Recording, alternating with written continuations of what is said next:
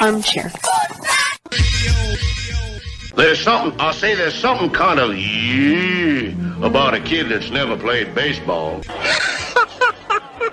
We have been hoodwinked, bamboozled, and flat out deceived. Why did you get so drunk? You got drunk. I'm just really exhausted. What's in that cup? Armor Cokes? Do you have any idea how important this is? You We're have trying to any save the pub idea? cup. Really, this is Do what you you're have doing? any This is what idea? you're doing? Chief, what do you want to do tonight? The same thing we do every night. Try to take over the world. 106 miles to Chicago. We got a full tank of gas, half a pack of cigarettes. It's dark, and we're wearing sunglasses. Hit it. Armchair. YouTube Live? Radio station. The radio station you can call your own. What listeners like about our station? I like everything. It's always on my radio. We never stop the music, except for now, when I talk. Listening to Braves Country with Mac McGee and the Armchair Quarterbacks. We're here live weekdays, 3 p.m. Eastern to 5 p.m. Eastern, WQEE 99.1 FM, The Key, and simulcasting on YouTube.com forward slash at Braves Country. Your first choice for Southern sports. Good afternoon. I'm Mac McGee, and I don't know much, but I know one thing. Justin's missing. We're gonna see if we can find him. Keep it locked in here on the key in Braves Country HD. Armchair. Community Access Channel. He's the armchair quarterback. He's full of beer and he's full of snacks. Hey, howdy, hi, and how the hell are you? Welcome to the Armchair Quarterback Radio's Braves Country on WQEE and Braves Country HD, wherever you may stream. A little bit of communication error. We'll, we'll get it figured out. Uh, I got a new phone today, and I'm sure that's probably about the time that Justin tried to send me a text. So, anyways, long story short, we'll get things figured out here. We got a big show today. Joey's on the way. He'll be here at four o'clock. Um, it is a huge day in the world of sports. You got a big, really big NBA game tonight. The Boston Celtics are going to travel. I'm sorry, they're going to be at home as the Golden State Warriors travel to Boston. And of course, this is the first time they will have been back since they won the championship against the Celtics. So there's a lot of stuff going on there. Joey and I are planning on getting to that the second hour. Outside of that, you're talking about a lot of big stuff going on in the world of the NFL. One of the things that, that I thought would be fun to talk about today is which of the underdogs, not underdogs in your mind, but underdogs on the line. So right now you got Kansas City, a nine point favorite. So it's gone back up again. I told you it would. It's gone back up again. Kansas City minus nine. The New York Giants plus seven and a half. Cincinnati Bengals plus five and a half, and the Dallas Cowboys plus three and a half. Now, all four of your underdogs happen to be road teams. That's not always the case, but it's usually pretty consistent when we are talking about the National Football League and the playoffs, especially in this round. Now, if you're wondering what the money lines are, Dallas has the smallest, which is a plus 165. Cincinnati Bengals, the next smallest of the money lines, they are sitting at plus 210. Giants plus 285. And the Jacksonville Jaguars would be the big upset, which would be a plus 360. I thought about this for a while today, and I do believe that the team with the best chance to pull off the upset is not the one with the smallest odds. I really do not believe that it's the Dallas Cowboys. Now, any four of these teams, any four of these underdogs could pull off the upset. Sure, any given Sunday, we know that you you get the right matchup, and oh, plus, if you're able to exploit things and do the adjustments at the half and not turn the ball over, you can pull off the upset on the road. Happens all the time. But the team that I feel like has the best opportunity to pull off the upset is also one of the teams I have the least faith in. And that's the Cincinnati Bengals. And the reason why I say that is Cincinnati looked awful last Sunday night. But going into that game, and, and look, they've they got just another just unbelievable amount of injuries on the offensive line. Unbelievable injuries on the offensive line. And Buffalo's defense will be good enough, I think, to probably win the game. But Cincinnati could has a puncher's chance. And Cincinnati's got Joe Burrow, and they've got what I think is probably the, the best wide receiver core in all the NFL when you look top to bottom. Their defense played pretty well last week, had the big fumble return, obviously, but it was against a really bad offense. So if I'm ranking this, and I think Cincinnati's got the best,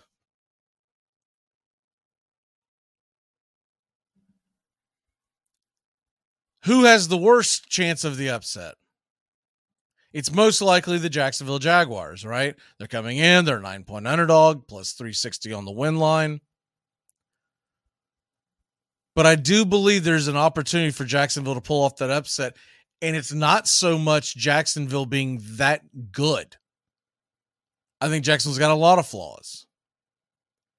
But if you if you listen to all the pundits and all of the the writers across America and the local writers for Kansas City, there has been almost a level of I won't even call it disrespect, but there's an assumption that they're moving on to the next round and they're wanting to know are they going to be at home or did they have to go to Atlanta to face the Bills because in case for some reason you missed that the Bills Chiefs that's the only combination that would happen Bills Chiefs would be played in Atlanta and it seems like there's more of a focus on that than there is about who is going to win the game and I get why. Look, Kansas City easily took care of Jacksonville earlier in the year. But Jacksonville in the second half of that game really looked like a much more formidable opponent. Not to mention, and we can put this aside, obviously, because it's so long ago, but they're playing much better football right now in Duval than they were when they went out to Kansas City uh, uh last time. Because the first half of the year, Jacksonville really didn't hit their stride till about six weeks ago.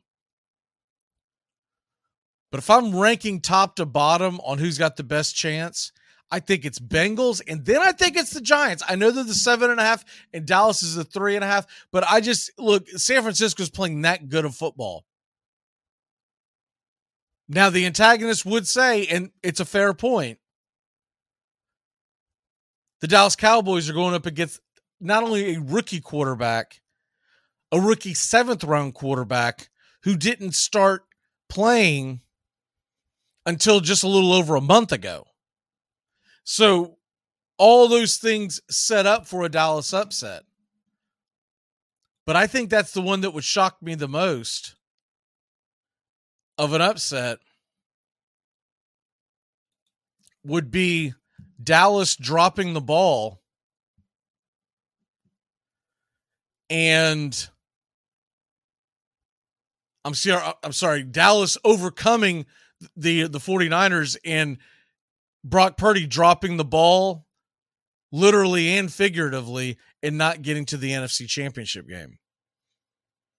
Now, if you want to tell me next week if Philadelphia beats New York, that Jalen Hurts and company have a have a sizable advantage against the 49ers at home in Philly. I get that. That is a very fair point. But right now, if I'm ranking it one through four, who's got the best chance of pulling off the upset? It's the it's the Bengals. Then I think it's the Giants. And then give me the Jaguars and the and then the Cowboys. And I know that's a weird ranking system because the Cowboys would beat the Jaguars and most likely beat the Giants. But I'm looking at their opponent, I'm looking at the situation. That Dallas 49ers game is a 6:30 game. It is the game of the week. It's going to get enormous ratings. So will the Bengals Bills at three o'clock.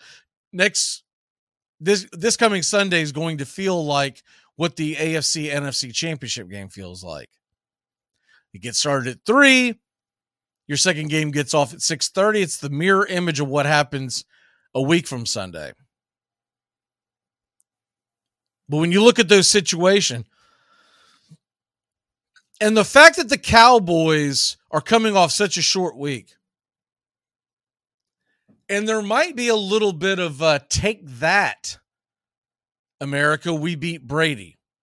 So they could be coming in, not necessarily overconfident going in the 49ers, but look, you everyone's got the uh got the uh, we'll just say it. Everybody can get full of themselves when they have a little success. What's the old saying? Good is the enemy of great. The Dallas Cowboys looked good last last Monday. But they haven't looked great. And you'll see if they'll push through. And I do believe that that San Francisco 49er front seven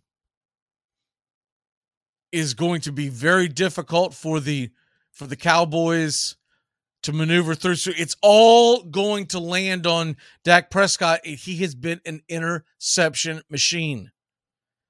Conversely, when you look on the other side of the, of the of the sideline with Brock Purdy, Brock Purdy is not going to be asked to do a whole lot because they are running the ball so well and the short passes.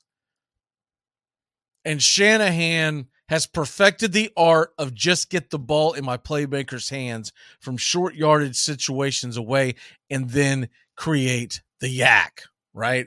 The old fashioned YAC, the yard after the catch. When you got Deebo Samuel and you've got Christian McCaffrey, I mean, run, run CMC, they're, they're 11 and 0. They're 11 and 0 since Run CMC showed up there. Deebo's healthy. Brandon Aiyuk, he's no slouch. Jauan Jennings can stretch the field. And George Kittle. And then when you look at the stable of running backs that they have, this is a dangerous, dangerous offense. And they don't have to be elite and perfect. Brock Purdy doesn't have to go out there and look like what most people are comparing him to a young Tom Brady. He just has to make sure he doesn't look like a young Trey Lance. And the 49ers will march on past the Cowboys. When I look at Bengals and Bills, what I really look like, look at, to be honest with you, the crowd is going to be a big factor. The emotion is going to be a big factor. But I don't think that kind of stuff really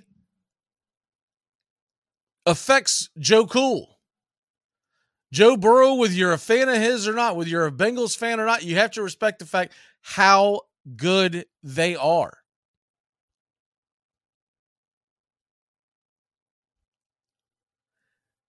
And you have to respect the fact that they went into enemy territory last year.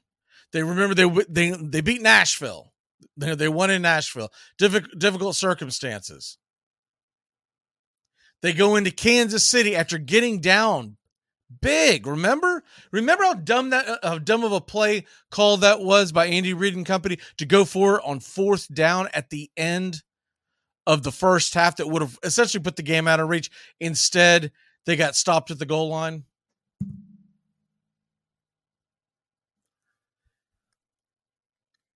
The Bengals, though I do think the line's about appropriate at five and a half. If I got to take one or the other, I'm still swinging with Joe Cool. Because Josh Allen, the way he swings that ball when he's running, and look, he's incredibly talented, but you see him swing it like a loaf of bread. And Patrick Mahomes does it too. And there's going to be an opportunity for turnovers. There always is with those two guys.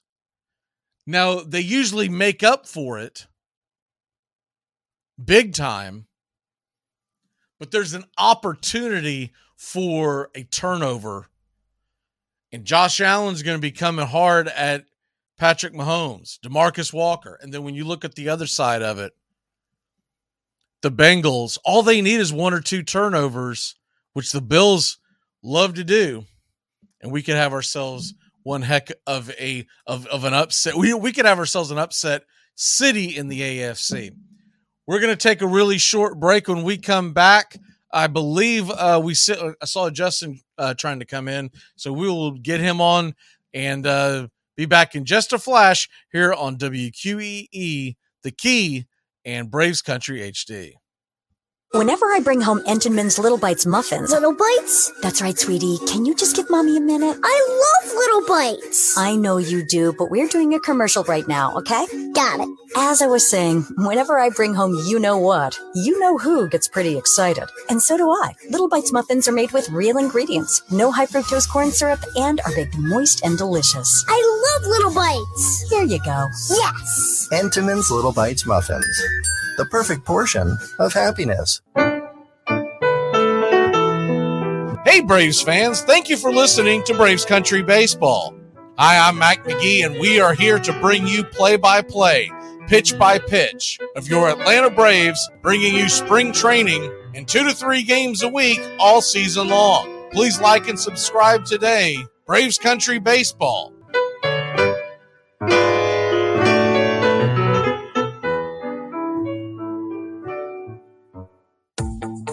How to improve your dining room by the Home Depot. New wood floors, new paint on the walls. Sure, you know us for that. But how about a new dining room table, matching chairs, bar stools? How about free and flexible delivery with easy online returns? Now you can explore decor in a whole new way.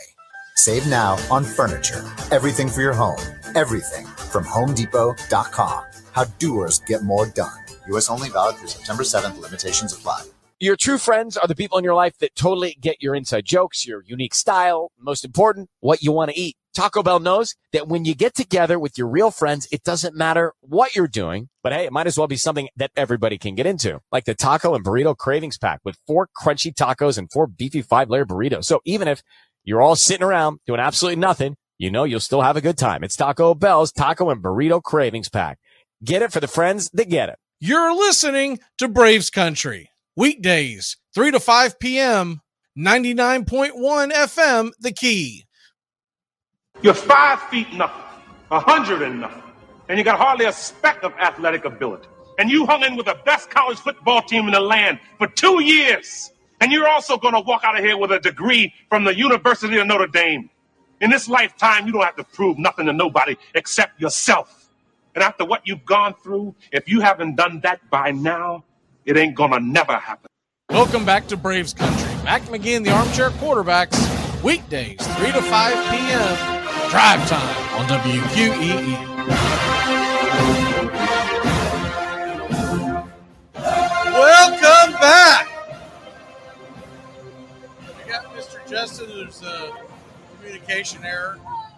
Biggest error was I didn't have a phone. I, I I'm gonna guess, Justin, that you probably texted me what you texted me around midday. Yes, Yep. absolutely. My phone was, uh, you know, doing the pairing thing in the AT and T store for I don't know how long it was, but I fe- I feel like we were in there for an hour. And I guess I never, I guess whatever I, I that might have been sent to me at that time, never, you know. You would think the next time that you get around Wi-Fi or whatever that you would get, you you know, whatever text you missed, but I guess that's not how things work. Well, my apologies, and I should have noticed when uh, they color code them things for a reason. I guess us out of touch, non on top of tech people don't uh, realize that. So, my bad. Should have caught that. But uh, hey, we're here. Tangent. I probably should have also sent y'all the text that hey, if you need, but I didn't. I first of all, I didn't realize it was going to take as long as it did the last time I. Well, this tells you how long it's been. The last time I went into an AT and T store to do something on my phone, they just snapped a SIM card in there. The iPod came out. Hold on, let me get you that rotary dial going on. Um, I talked about it quite a bit in the first uh in the first segment, but just real quick, who do you think has the best chance, the best underdog? the- Excuse me, the underdog this weekend on the point spreads. Who who has the best chance to walk in and get a W in uh where you know wherever are they going? Kansas City, Philly, Buffalo, or San Fran? I'm gonna go Buffalo just because I think that's the best opportunity uh, with a full roster. But uh, it was in between them and the Giants. Uh, I really think it's between those two. Um, the Giants uh, got one earlier this year. I, I don't know that they're going to take it to the Eagles fully healthy. Um, and I think the Eagles have been preparing for this day. They kind of set themselves up for this and a fully healthy roster. Uh, I think the Eagles are going to fly.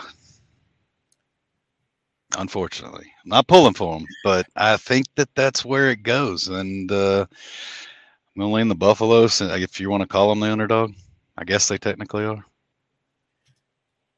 Yeah, the um, who? Well, the Bengals are the underdog to Buffalo. They're five and a half. So that's so that's who I've got is is the best chance for the is the upset. I, the Niners Cowboys is the smallest line. Cowboys are three and a half. I still feel like the team that has the best chance to go in. I'm saying that, that, that I feel like any of those teams can can pull off an upset in nowadays. Um, but I feel like that the team with the best chance is the the Bengals. I honestly think the team with the worst chance is Dallas, even though they've got the shortest spread, because I just think that's how good San Fran is. I think San Fran's that good. I think it'd take a remarkable performance by Prescott. The only concern with the Bengals is uh, with Williams being out and some of the holes in that offensive line. What do you do with the front line of the Buffalo Bills, and can they respond to that? Uh, I, th- I, think next man up, uh, they've got the depth. I think it'll be good, but uh, I guess since I picked uh, Buffalo and they're not truly the underdog, and I looked at it backwards, that defaults me to my original pick, which I will ride with the uh, New York Giants since I can't pick Buffalo. You're saying that the New York Giants. If I'm gonna pick an underdog to, to go in and get the upset, I think the Giants probably have the better chance. So if I'm looking, I don't think the Jaguars do it in KC, especially with the weather. Uh, as I looked at it this afternoon, looks like they predict snow. Now that could change between now and actual kickoff, but uh, that's going to provide some problems. And I don't know if you come back from 27 down against Kansas City. I don't think they ever let you have your uh, get back in that game. They don't take their foot off the accelerator. So um, no, and I no, I definitely agree with that. You can't get behind Mahomes like you got behind Brandon Staley. I mean, let's call it like we say it. Brandon Staley is the reason why they lost that game, even though they're they're putting the blame on on the coordinators. It's just like Todd Bowles goes out and fires. Uh, Byron Leftwich. And I, I'm sure there was pressure for him to do it. I'm not putting that all on Bowles. But let's be honest.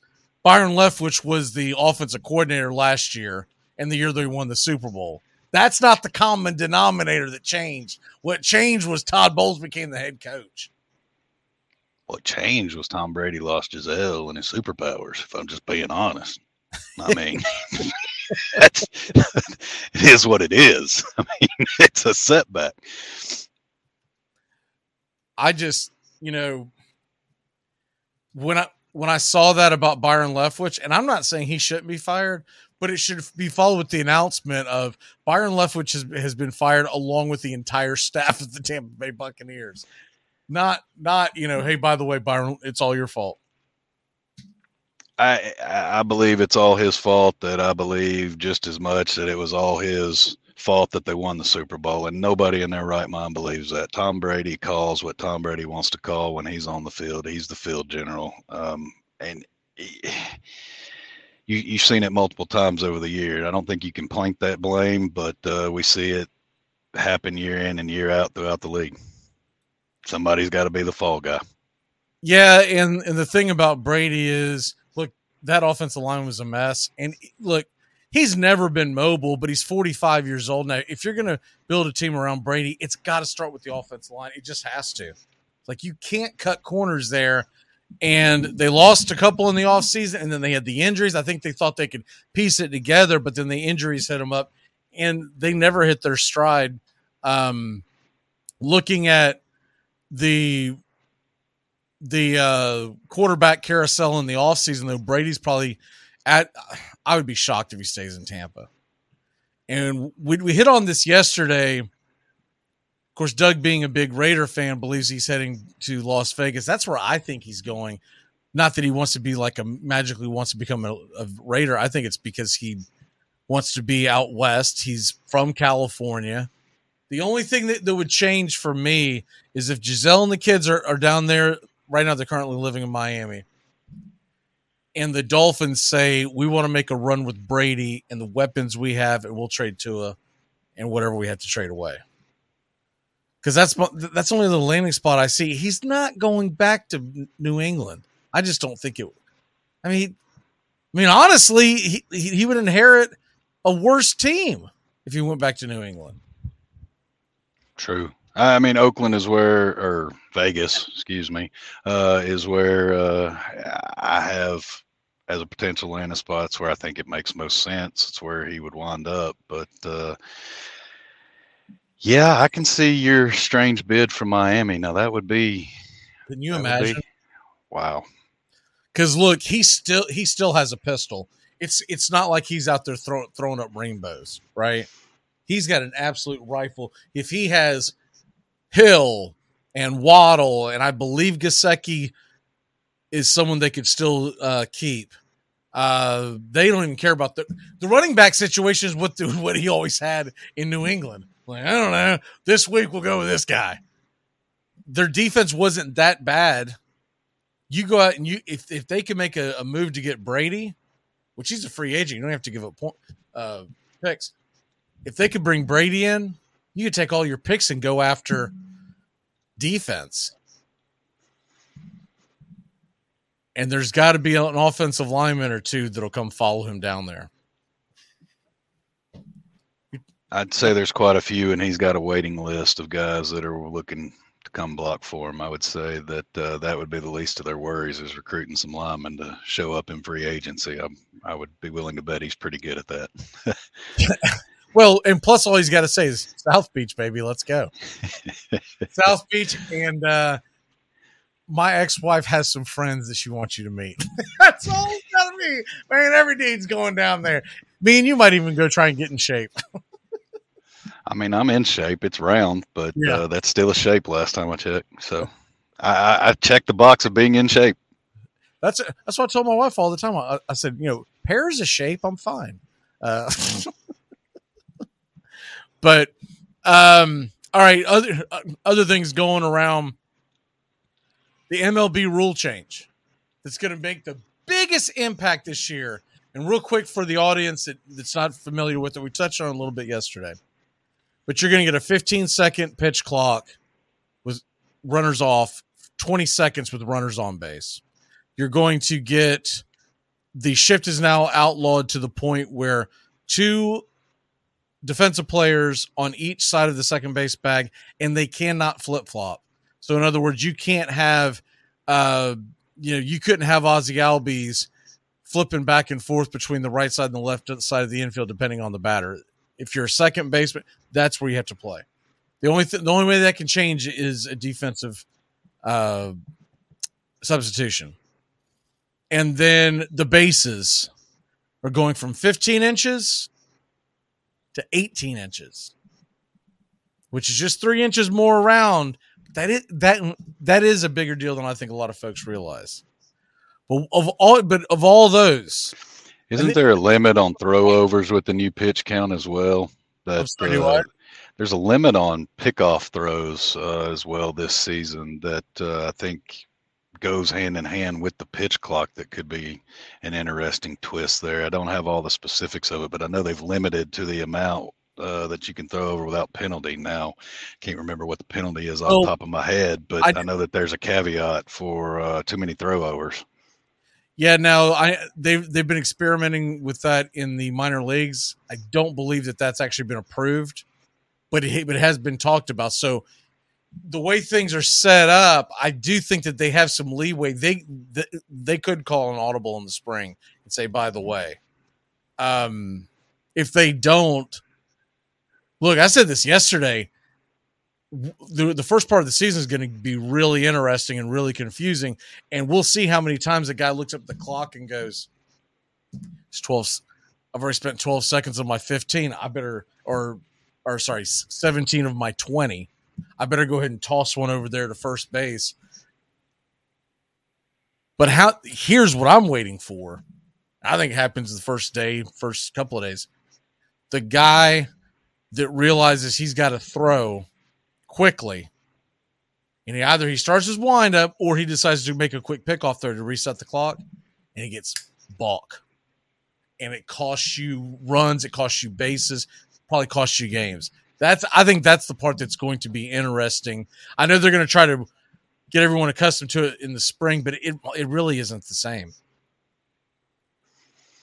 I'm in between the pitch clock and the bases. Um, I think the shift will provide uh, a lot more exciting baseball. I, I think we're going to see uh, some holes get through the gap. We're going to see a little bit more offense, but I think the the base increase is uh, something underestimated. I think we'll see some more stolen bases. I think it's going to favor in the side of the runner. Um, you just have a shorter distance. Yeah, it's not far, but look how many bang bang plays we have that go to review at second on a throw. And if you make that distance six inches shorter, a lot of those plays are safe. Or three, if they decide to shift it across the, the line to give the batter uh, or the runner a a uh, a cushion to you know their uh, the original point to avoid contact and collisions and tripping of the legs but you're still going to have a three inch difference uh, because second base is going to be stretched towards both lines.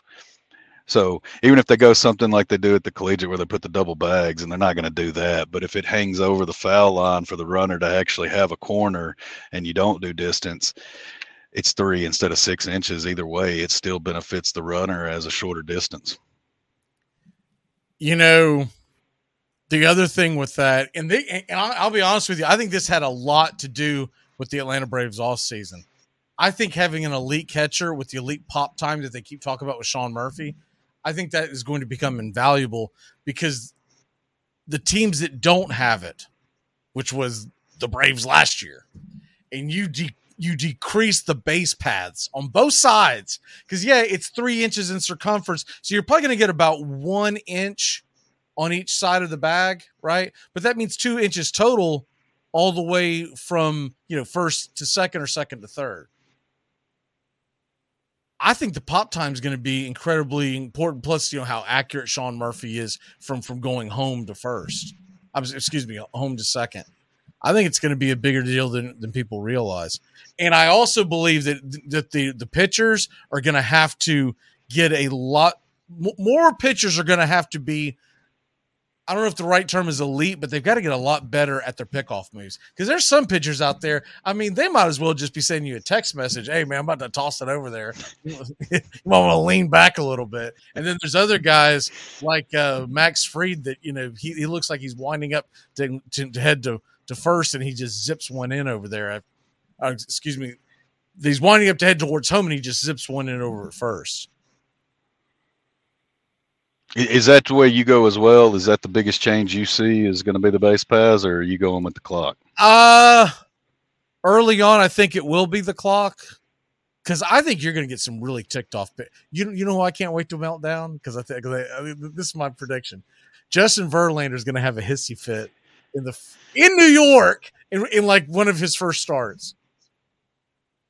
Catchers are put in a tough spot, and they better call a great crisp game because they're going to hang their pitchers out if uh, they're not on the same page. And then you still have the mound visit rule. Like this could get very interesting in the, uh, you know, we always say that litmus test is the start of the season to Memorial Day, and you really don't know what you have as a team, and you can't evaluate until that Memorial Day break. But I think we're going to see a lot of mistakes, and I think it's going to be entertaining as a fan to see. Um, I originally thought the shift, if you would have asked me this question the end of last baseball season, I said the shift's going to be the greatest difference maker in this season of the rule changes. But I think it's the time and the bases, and I'm equally split amongst them. I, for they almost go hand in hand. I think it benefits the base runner uh, with these rule changes, but um, I, I, think both of them will be the key that we're going to see the biggest mistakes with. I, I, don't think the shift will be it. Um, I just think it's going to open up more offense. Now, for for any, I think the shift is going to be less noticeable, but at the, by the end of the season, you'll be able to go back and go, man, batting averages are up, man. Like, yeah. I think the I, honestly of all of them, I think the shift is the best rule they came up with, the only yes. rule because I wanted to see more movement. I wanted to see some hit and runs. I wanted to see you know the ball put in play and not strikeouts and home runs. That's not what baseball is about. But well, and you're going to see rangy shortstops be relevant again. Hey, you know who else becomes relevant again is Billy Hamilton. Someone's going to try to sign that dude. Make sure, make sure can lock him up. I, am just, I'm yeah, excited about it all the way around. Back as a pinch runner, man. You never know. He's not doing anything in springtime. True. uh, Maverick has a question here, Justin. Um, what do you think the odds for Braves to make the playoffs and also Georgia to repeat as college football champions. Well, we gave the the the odds for the for the Bulldogs three to one. I just think it's going to be very difficult to win back to back to back. But if anyone can do it, it's it's Kirby Smart's team. Um, there's just so many factors have to go in. Not only do you have to stay healthy and, and get some breaks along the way, but you got to hope that a team in the mix doesn't get luckier or healthier than you. And they are going to go through a couple of things. You know, they are losing some guys, but but they're right now at the situation Alabama's in. It doesn't matter who they lost. You know, they're just turning in good athletes. But I think there's two big factors that could stop Georgia from winning their third title in a row. Tennessee Volunteers. I like hearing that. say some more. And the Alabama Crimson Tide. Because if you think Nick Saban liked watching Kirby Smart, quote unquote, cut down the nets, right? Well, he well remember he was there broadcasting for the game. That is going to absolutely fire them up. And I haven't had a chance to look at all the different schedules and how they balance out and whatnot. So I don't know what what Georgia's out of conference compared to Alabama's compared to ten, you know that's something that we get into the weeds of after the after the football season. But what say you? I guess it's going to come down to quarterback play. Um, can you duplicate the performance of what you've had out of Bennett the last two seasons? Um, that is very difficult to do. yeah, SEC he's only got like four or five more seasons left, right? Yeah, yeah, yeah, It's like Driscoll Jr. Uh, just keeps playing. Yeah. So man, can you can you retain that level three years in a row? That's that's going to be interesting. Um, and then when does the next level start factoring on your QB play and you start looking ahead? But I think it's difficult to three-peat. Um, to the Braves side of it, yeah, I think the playoffs are, are a possibility. I think they will have a shot to win the division. Um, they're going to be in the mix. Uh, either way, I think they get a wild card. Um, hopefully, it's the division win, but uh, I definitely have the Braves, or I anticipate them uh, making the postseason. Well, so for folks uh, that missed the uh, sports flash at the top of the hour, ESPN's got them ranked number two in MLB uh, power rankings. They've got the Astros, and then then it's the Braves.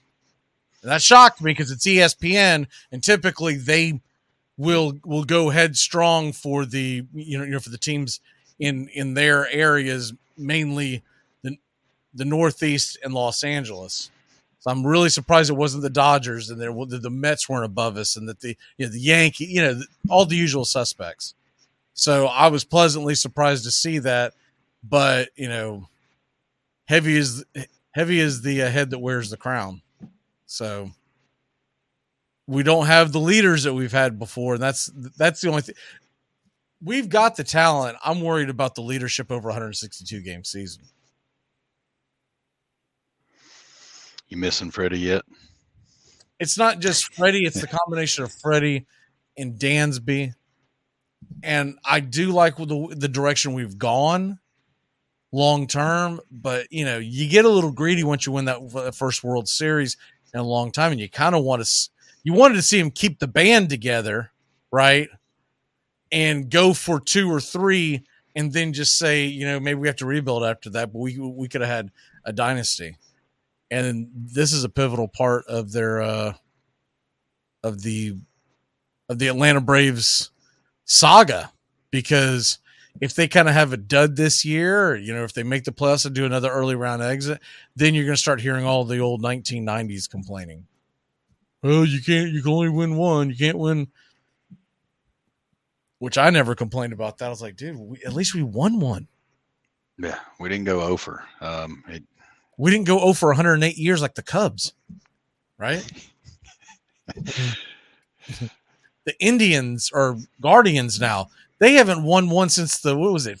Is it 48 or 54? For some reason I, I can never get anyways, it's been it's been since before Kennedy was shot. It's been before color TV that they have not won a World Series. I think the arms have to get healthy. It doesn't look as if we're going to have a huge offseason acquisition or push. Uh, we've kind of discussed where you're limited on some of your roster space. Uh, we got some some leeches that are just eating payroll, and you need them uh, to move on. But you should have a healthy starting rotation. If you can keep them all season long and uh, not max them out and have them ready for your run, then yeah, I think you you've got a legit shot. You top to bottom are stacked in your offense and have multiple options to be able to plug and play and stack your lineup to where you can almost protect your roster to make it almost impossible to pitch around. And that hasn't been the case in the past. There's always been a hole top or bottom. We've talked about it multiple times how we would move things around to be able to circle back to the top of the lineup, but now you truly have I think a purely flexible top to bottom that uh, it's going to be very hard for opposing pitchers to find a weakness in that lineup and uh, exploit. All right, we got to take a quick break. When we come back, we're going to hit you with the locks, and uh, we're going to ask Justin who he's who he's a fake fan of going into the weekend. We'll be back in a flash here on Braves Country HD. If you're making sandwiches, always leave the knife hanging over the sink in case you want one later. Be a man. I'm 7 and 0 this season. You auto drafted. That's what all the great GMs do. They delegate. You didn't do anything. Yeah, I did. I set the cue. Without fantasy football, what would friends talk about? I almost wore shorts today. Oh. I was going to do a sweatshirt shorts combo. Hmm. Switched to pants instead. Armchair.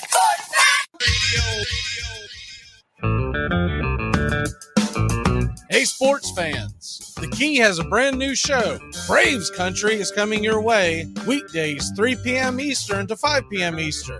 Drive time on WQEE. Braves Country is a Southern sports talk show with Mac McGee and the Armchair Quarterbacks. We'll be talking the Atlanta Braves and Major League Baseball, along with everything important to sports fans in Braves Country the SEC, ACC, Big Ten, and the National Football League and the big sports news of the day. That's Braves Country with Mac McGee and the Armchair Quarterbacks. Weekdays, 3 p.m. to 5 p.m., right here on WQEE The Key, 99.1 FM, and simulcasting on youtube.com forward slash at Braves Country.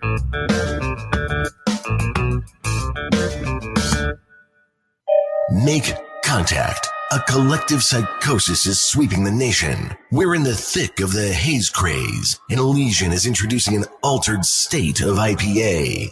Contact Haze is a tangled chemistry of mild haze, low bitterness, and an explosion of hop aroma. This hazy IPA bursts with notes of bright raspberry, currant, citrus, guava, and passion fruit. Available in six pack cans in stores. Make contact. Welcome back to Braves Country. Mac McGinn, the Armchair Quarterbacks, weekdays, 3 to 5 p.m. Drive time on WQEE. As you know, Monty, Vaughn's been working on a couple of new pitches the Eliminator and the Humiliator to complement his fastball, the Terminator. I heard that. Dynamite drop in, Monty. That broadcast school has really paid off. Welcome back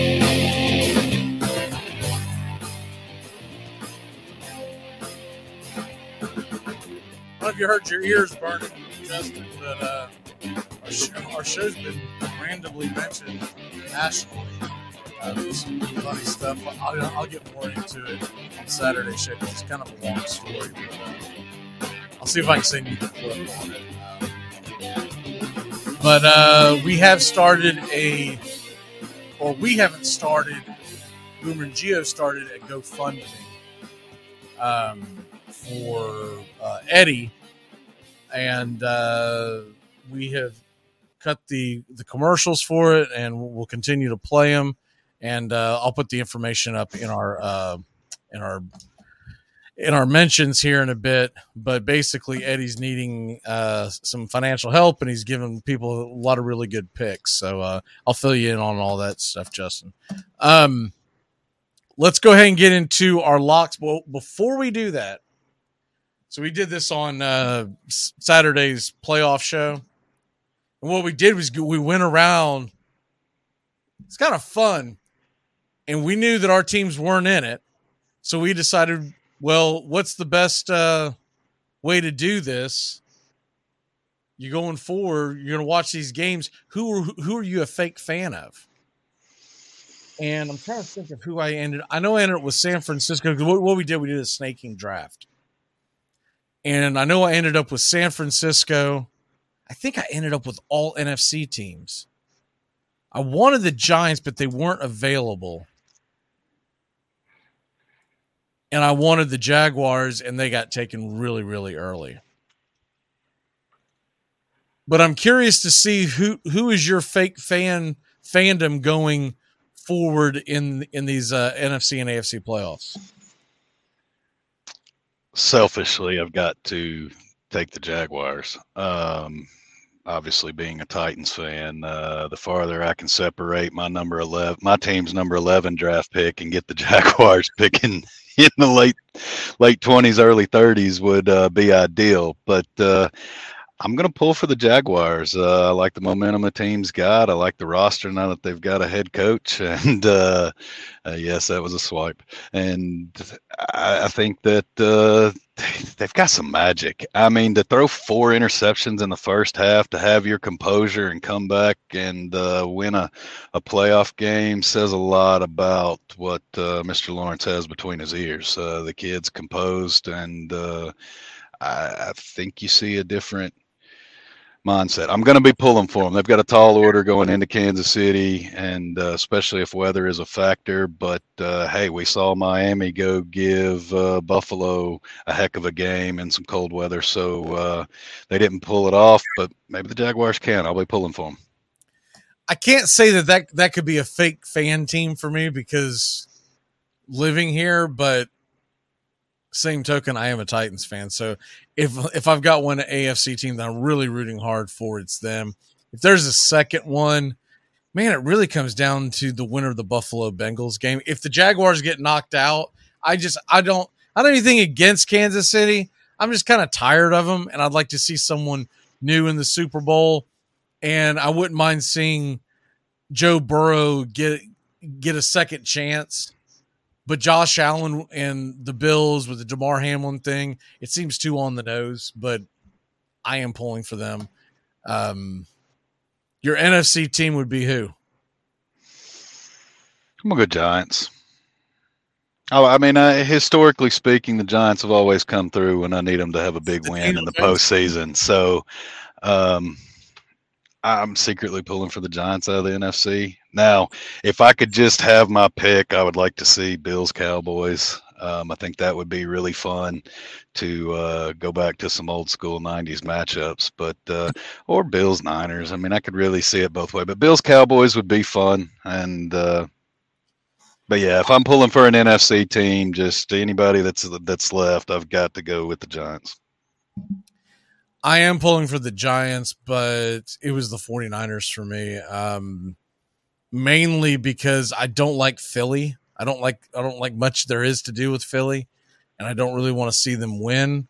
Of all the Philadelphia teams, it's probably the Eagles that I can stomach the most. So I don't hate the Eagles by any stretch of the imagination, but if you think it's been nauseating so far, wait till AJ Brown wins wins the Super Bowl this year, and they're just going to drag Tennessee across the board and talk about how they never should. Everybody knows they shouldn't have traded him. The only person that didn't know they shouldn't have traded him was the guy that got fired, their general manager, Jon Robinson. Everyone else knew. Maybe if Kevin Hart gets a little tipsy again, he can wear a Titans jersey and AJ can just pick him up and run around. It'd be pretty funny. Uh, I mean, that's what he tried to do last time. Maybe it'd work out better. All right, well, let's get into it. Uh, before we run out of time here, we got a six pack, and uh, obviously it's a little more difficult to do the six pack as the day as the games wind down. By next week, I'll probably just be picking one or two, and then give you the three, um, just because I make picks on the weekend as well. Okay, so looking at the game so far, what's available as we head into the NFL playoffs. Where are you going first? What do you have the over under in the Jags Chiefs game on? Has it changed? Two and a half. I'll take the under. Okay. I think that'll be a lower scoring weather plays in, but uh, or it could be one sided. Hopefully not for Jaguars. Do you think it's considerably under, or are you more thinking it's a nail biter and you might end up teasing that? No, I think it's considerably under. I don't. I don't think they. I think they touch mid. When I say considerably under, I mean mid 40s, 44, 45 points. Um, I don't really s- see it panning out as a, a nail biter, but uh, I could see Kansas City kind of stretching it out and uh, Jacksonville struggling. But it's going to take a phenomenal game and some turnovers by that defense if it's going to be a shootout and hit the over. I just don't think it goes back and forth, and I think they end up chasing points, and uh, the Chiefs probably put two, three scores difference on them. It's looking like, well, if this is accurate, um, decent weather, 38 degrees, and I, I found this website that gives you the the NFL forecasts. I believe these forecasts are supposed to be the day of, so it's supposed to be 38 degrees and mostly cloudy the, at a 4:30 uh, kickoff on Saturday. There really isn't bad weather per se projected on this at all, but I'm really new to this site, so I'm really not 100 percent sure if, if it's that uh, accurate. My first pick will be San Francisco minus three and a half. I think they're going to cover it with the Cowboys. I just do not see the Cowboys being able to score enough points and keep up. And I do believe there's going to be some turnovers. I believe Dak Prescott will throw not one, but two interceptions. And I think the, the, the 49ers ground game is going to be too much. You know, it could be a one score game, but I'm thinking it won't be. I, am thinking San Fran might win by 10. What's your next pick? Over under in that game, 48 still? Or um, I have it jotted in incorrectly? Sorry, I, went to the other uh da, da, da, over under in Cowboys 49ers is here we go. It is 46. Ah, I'll take the over. I was going to take it at 48 and 46 is even better. Dallas San Fran over 46. Yeah, I really like that over too. I don't see either defense necessarily shutting the other one down. I just think San Francisco can slow down the Cowboys enough. And what was it? That game was a blowout and it was boring, and they still scored what 45 points in the uh, Bucks Cowboys game. And that was a terrible offensive game. Uh, my next one will be give me the Giants plus seven and a half. I think that's too many points. I think, yeah, look, it's it's a conference game. It is NFC East at its finest.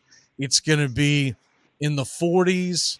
It looks like it's going to be actually could actually be down into the high 30s. Not a lot of bad weather, but not a lot of good weather, and I think they're going to feel each other. I also feel like that Philly's going to start slow, and, and that's going to give you a chance if, if you got the touchdown and a hook in your pocket. What's your number three pick? You just took it. So I'm going to adjust and give me, oh, heck, give me Bengals. I'll take the money line. Oh, the money line. Wow. I'll take them straight up. All right, and well, I'll go ahead and hedge that. I'm going to take the Bengals plus the points. I don't know why it keeps growing. Plus five and a half. So obviously Vegas wants you to take the Bills. Offensive line woes are the only thing I'm aware of uh, to date that uh, they're going to be plugging some holes. I think Williams is the uh, tackle that's out, but uh, it's not to say they don't have a roster that can't I plug that hole and fill in. Line in three years. So it's like, what's the difference? Yeah. They may not win it, but I don't see the Bills put Bills didn't put the the Bills didn't put Skylar Thompson away. They didn't put Skylar Thompson away. I don't you know, I would just be shocked. I'm not saying the Bills can't win the game, but put them away five and a half. That's th- that's creeping up there to, you know, almost disrespect land for Cincinnati. I mean, are did I miss something? Are they not the defending AFC champions? I believe they are. It's unbelievable. Uh, real quick before you jump off, I did see a comment. I do want to hit up on it. Where is it at? Um, talking about second chances and whatnot. I think we've been on on record many a times that we would love for the Braves to sign Trevor Bauer. But have you changed your stance at all? No, not none whatsoever. I don't care what he does in the bedroom. Um, if he can throw strikes and not walk batters and uh, force contact, I'm good. I just the way that thing went down and so many conflicting reports didn't seem like it it's it is what it was made up to be and when it, the the thing that turned my mind is when I saw it being verified that she tweeted out a photo of her smiling the morning after the the so-called incident. And that is just like with the Ozuna thing. When Ozuna first happened, I was like, this is awful. And then you come to find out, oh, wait a minute, it may not be what you think it is. And you're like, all right, you know what? I wasn't there. Let the uh, authorities get it figured out. Because you always think you got you, you when you when when when something first happens, you think you know and you don't really know. What did I your mean, walk off for the day, sir? I just finished it. It's an available arm. It's an addition to the uh, roster, and uh, we've spent wasted more money on less talent. So here's to the Braves making good financial decisions this offseason. There's my walk off. It's really strange to me that he hasn't signed by, with, with someone yet. He's been a free agent for a week. What do you pick him up at? A minimum contract, a little Yes. bit more? Can't be can't be much more than that. The only thing you have to pay him is is seven twenty. That's already been established. Just depends on who, who's re- ready to deal with it.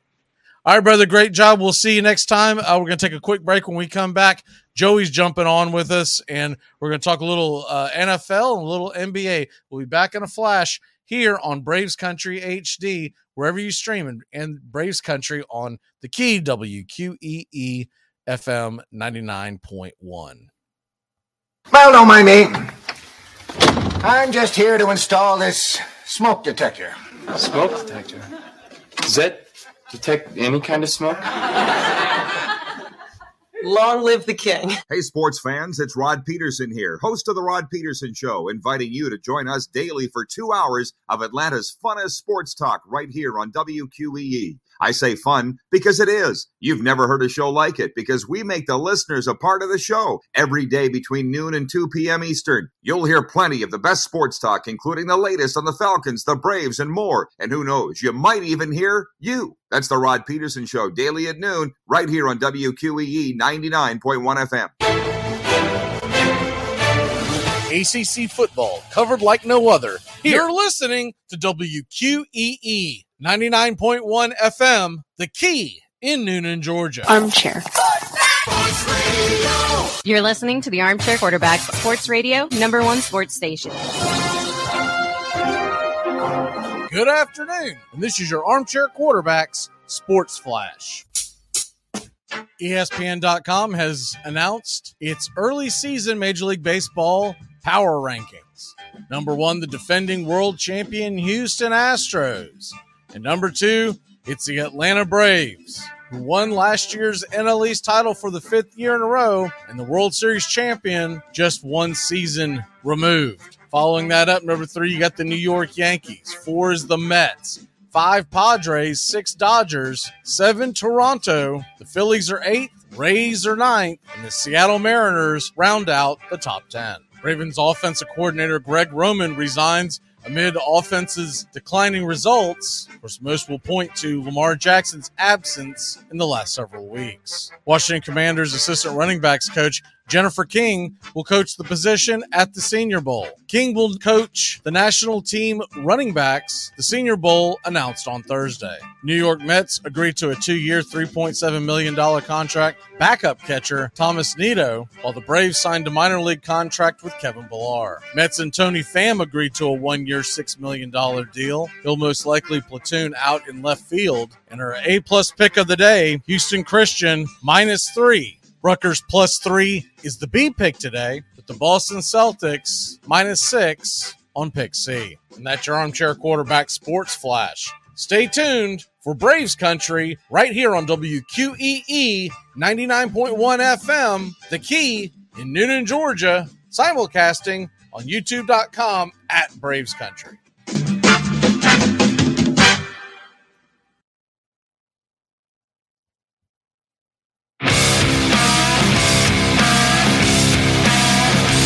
Recently on Braves Country, we had Eddie, the jockey, making his college basketball predictions. Come to our attention that Eddie needs financial help. The Boomer and Gio show has helped Eddie set up a GoFundMe page. Donate whatever you can. Every little bit helps at gofund.me forward slash 535 320CA. That's gofund.me forward slash 535 320CA. Please help out Eddie, an honorary armchair quarterback here on Braves Country.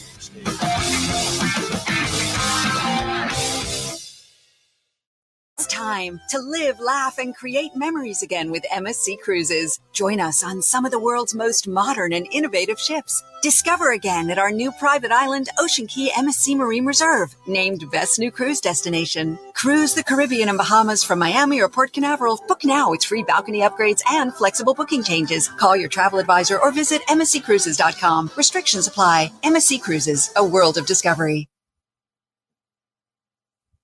It's the best in sports and entertainment, and get locked in and locked down with Rhino Radio Penitentiary, 7 a.m. to 10 a.m. with your host, me, Ryan O'Neill, each and every morning, right here with the best in sports and entertainment, all the way from professional sports to college sports to River Dragons hockey and everything in between, including some of the very best local and national guests. It's the Rhino Radio Penitentiary, 7 a.m. to 10 a.m. Monday through Fridays, right here on 99.1 FM WQEE.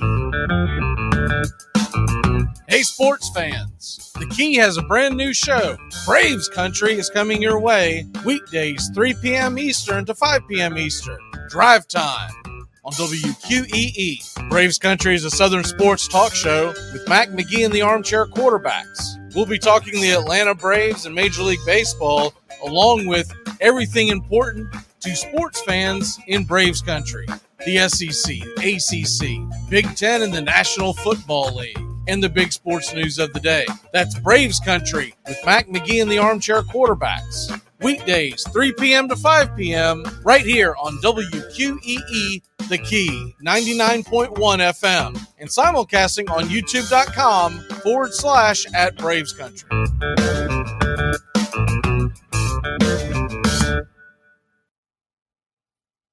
You know what your problem is? Your face. yeah, right. Come on, wise up, man. You're too good looking. These girls go out with you and they get nervous, man. They feel dumpy. They don't want to compete. Best thing that can happen to you is an industrial accident.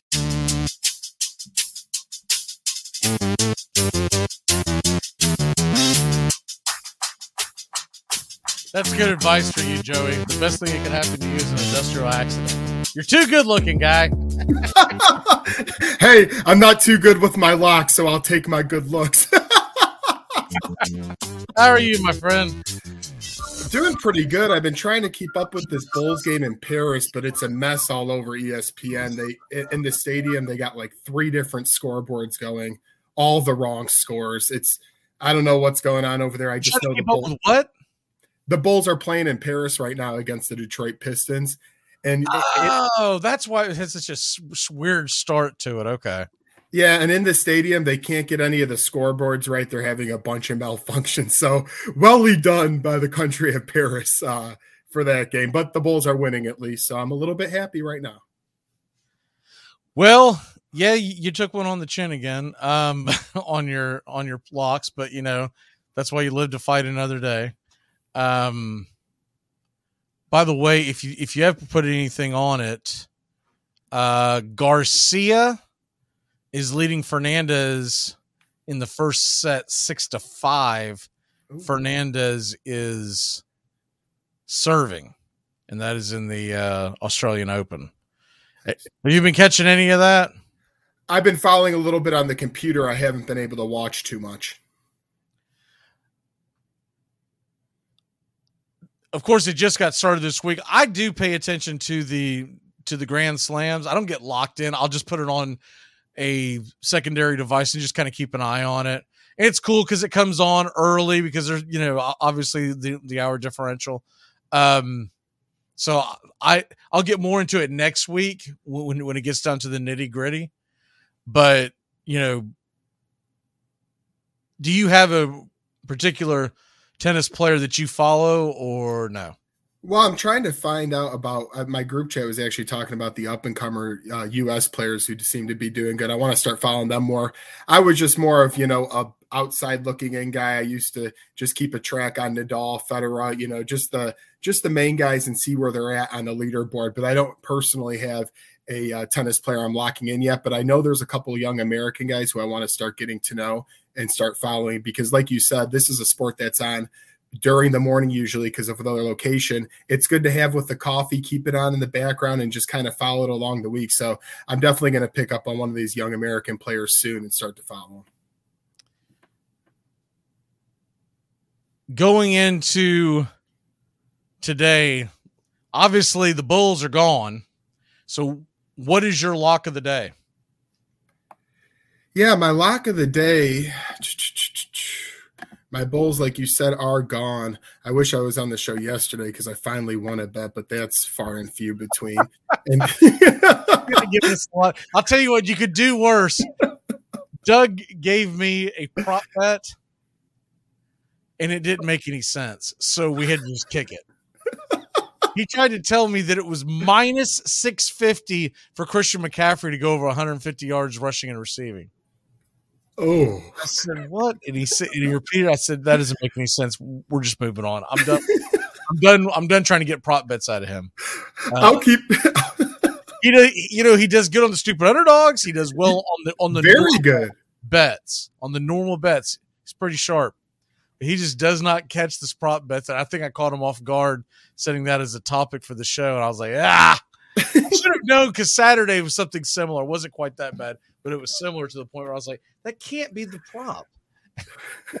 well, I'm not. I can't promise you lock will my lock will hit, but I have it ready to go, and it makes perfect sense. I'm going to take the Phoenix Suns tonight on their home floor plus three and a half. Uh, you know, we talked about it a couple weeks ago, the Brooklyn Nets, and we're in specifically you, Mac. You mentioned this team's going to start to fall apart at some time. When we don't know. Well, it's starting to happen pretty quickly. Now, are the Suns still without their entire backcourt? I was trying to get a look at the injury report right now, actually, as we were talking about, because I was looking into the Warriors. I'm actually bringing up the Suns' injuries at this moment. I just have so little faith in the Brooklyn Nets that I was not really mattering. But yeah, Chris Paul's out for Thursday, uh, but that's the only guy that they list is out tonight. Is right now Chris Paul.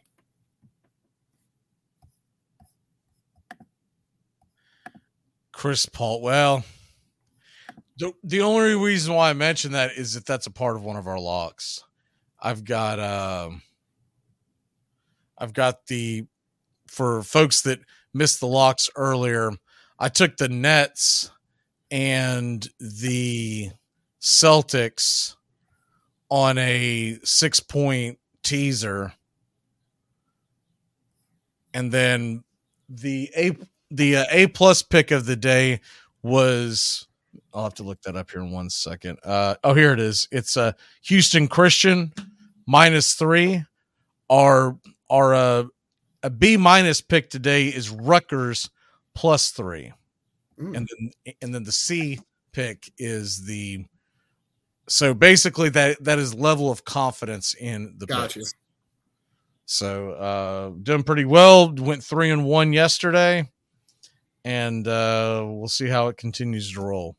I got to start getting more into the college as the season goes on. I'm finally starting to learn about some of these teams. I've been sticking to NBA right now, but uh, maybe it'll be good for me to change it to college soon enough here. man, the man, the best advice I can tell you is is that we're going to start putting these these uh picks up, and the A plus is the one you definitely want to to follow.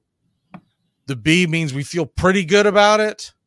The C is more of it's it, it's normally a game of, you know, yes we feel good about the pick, but it's usually a game that's a prime time game. So it gives you something to. So a lot of times the C is a teaser. Understood. Yeah. Celtics are a six and a half point favorite, and we'll get into that in a second. But there's a reason why they are. The Warriors are expected to be missing a, lo- uh, a few of their key starters, and it does look like Jaylen Brown will play tonight. He was full participant in practice last uh, yesterday for the first time in a long time. I think I think he's been gearing to play. They want to beat Golden State. Oh, Rob? abso- absolutely. And I mean, Boston has just hit on all cylinders for the most part this year, and they're pretty healthy outside of Brown, who's been out some games here and there. But I really like the you know the addition uh, of Brogdon on their bench and the, what they're able to do. This team is, to me, if they can stay healthy, which obviously is the big if in basketball, they're going to find themselves in the NBA Finals again, more than likely. All right, let's go ahead and get into it. Um, conference championship that you want as a fan. So, not saying that this is your locks, this is what you're going to pick, none of that stuff. But as a fan, if you could wave a magic wand and you got to get, you got to see these two games next Sunday, these two matchups, this is the game you want to see. Doesn't mean that if you pick, let's say if you picked a team like the Giants, right? And you said, I want to see them in the, it doesn't mean that you're going to get to pick them to get to go to the Super Bowl. You just want to see these two matchups. If I had to, and I'll start in the NFC, I would actually really like to see uh, Dallas go to Philadelphia, and for a couple of reasons. Uh, obviously, it's a divisional uh, rivalry, so that goes way back. But it would be about, hey, could Dak reach? You know, could he reach the Super Bowl? Could could the Dallas Cowboys get over all the troubles they have under the helm of Jerry Jones? And can Mike McCarthy break through with this team? Uh, and then the other side, you have Philadelphia, who all year was very strong. But at the end of the day, it seems as if people still fully don't trust Hurts all the time. So I'd be looking at these two quarterbacks. I'd be looking at the franchises and a Dallas team who everyone keeps a big spotlight on. That's the matchup I'd for sure want to see in the NFC is Dallas at Philadelphia. Um, looking at the AFC side of things, man, you really can't go wrong when you have Cincinnati and Buffalo fighting it off on one side of the matchup. But I got to go with Buffalo and Kansas City after that playoff game a season ago where they kept going back and forth and back and forth and you know the Chiefs the Chiefs happened to get the ball back and win. I would like to see that renewed on a neutral site where I think Kansas City is a tough place to play. On a neutral site indoors, I would love to see Josh Allen sling the ball around home, sling it around, and not bad environments where it's going to be a clean uh, game on the inside Atlanta. So I'm looking forward to in the NFC. I would like to see Dallas and Philly. On the AFC, give me Buffalo and Kansas City. Wow, we don't see eye to eye at all. That's fine. the only reason I would like to see Kansas City Buffalo, it would be cool for Atlanta, right? But the teams themselves, man, I really want to see Jacksonville go up against the Bengals. Oh. And it would be fun for a number of reasons. A, it's a homer pick, obviously. But B, one of the friends of the show is a big Bengals fan. Something tells me we'd all get together for that one. And uh, I think they got a better chance of beating the Bengals than they do winning in Buffalo. You know, if they pull off this miracle of winning in Kansas City, not much of a chance to go back to back. Like it feels like one of those things where like that was cute. Now it's about to get roasted, right? So that's what I'm pulling for is Jacksonville to somehow be heading to Cincinnati. In the NFC, I want the 49ers in because I hate the Cowboys. Yeah. And I would like to see the 49ers go head to head with the uh with the Eagles because that's the matchup I've been looking forward to all year long. If I can't get that, I would honestly like to see good NFC smash mouth Cowboys, Giants, let's go, right? It's funny that three of the four teams are all from the NFC East that are left. So there's a very good chance that we do get an an NFC East conference championship.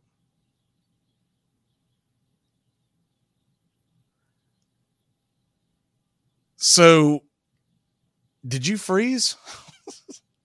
No, I'm right here. I'm just taking Oh, every. you know, I swear you quit talking. You kind of dazed off. I was about to, okay, I have to give you a urine sample. Um,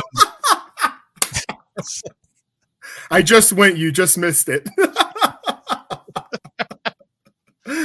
um, what is your least? You're like, man, I, I hope it's not that game. I, I. I actually told my brother this this morning. I do not want to see uh, the Giants in San Francisco, and my main reason for that is I think we'll just get a pretty terrible game overall. I think San Fran, if they can win this weekend on their home field, which I think is pretty likely, uh, getting another home game, that defense is not going to let the Giants do too much offensively, and I just would think it's going to be a really ugly game. So I, even though I like the Giants as a team, I've always liked them because Peyton and Eli brothers as a Colts fan, I always rooted for Eli. But I just don't want to see the Giants and 49ers play because I think it will be the worst outcome.